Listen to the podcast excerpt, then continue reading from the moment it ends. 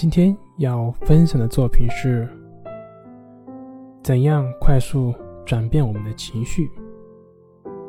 同样是思念，为什么有的人会认为这仅仅是不合适？更何况未来还会有很多的选择。痛苦也就意味着成长，但是有的人就会认为这个世界崩塌了，这个世界没有人理解我，这个世界我无法活下去，我无法拥有一份亲密关系，等等等等。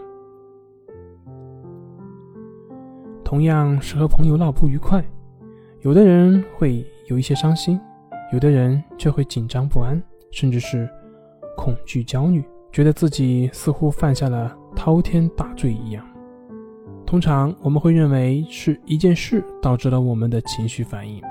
然而，如果是事情决定的，那为什么同一件事，不同的人却会有不同的情绪反应呢？即便是在同一个人、同一个事。他在不同的时候，这个人的情绪反应也很有可能是不一样的。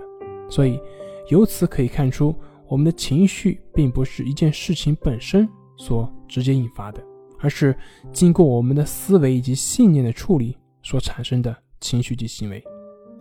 了解了自己看待事物的方式，才能够了解自己的情绪。如果可以改变和影响情绪和行为的观念。那么，也就在一定程度上改变了我们的情绪状态。情绪 A B C 理论创始人爱丽丝认为，正是由于不合理的信念，才使我们产生了情绪困扰。久而久之，这些不合理的信念呢，它还会引起情绪障碍。那么，情绪的 A B C 理论中呢，A 就是代表诱发性的事件，B 呢就表示个体对诱发性事件的看法以及解读。C 则表示由此而产生的情绪以及行为的后果。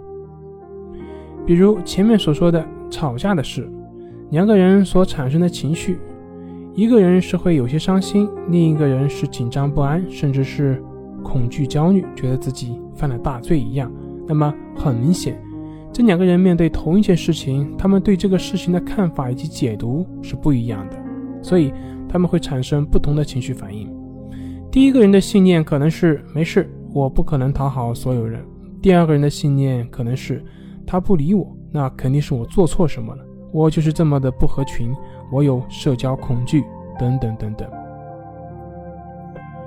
思考问题的方式和角度是我们长期累积起来的一种思维模式，很多时候我们意识不到，只是想当然的去做，那么这就是我们的思维盲点。发生了某些事情，我们自然会有了某些情绪，而我们往往没有试图去发现自己是如何会有这样的想法的。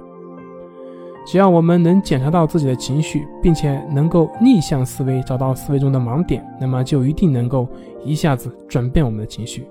比如说，第二个人如果能觉察到自己的情绪，并且能反思到自己的信念是“他不理我”，所以我认为。我肯定是做错什么了，我就是这么不合群，我有社交恐惧。那么，针对这样的信念，如何进行反驳呢？首先，他不理我，所以我认为肯定是我做错什么了。大家都知道，任何一个关系都是双方的结果。他不理你，不一定跟我有关系，也有可能是他自己自身现在处在一个什么样的抑郁的状态，也有可能是别人有急事等等等等，他们来不及理你。其次呢，通过和朋友闹得不愉快，得出我就是不合群，我有社交恐惧。闹得不愉快并不一定是不合群，我自己不是还有别的好朋友吗？家人、父母不是相处愉快吗？怎么叫不合群呢？也不是社交恐惧。那么通过分析就可以看到自己已经把事情以偏概全了。当我们不合理的信念得以改变，而由不合理的信念所产生的情绪障碍。自然就可以消除。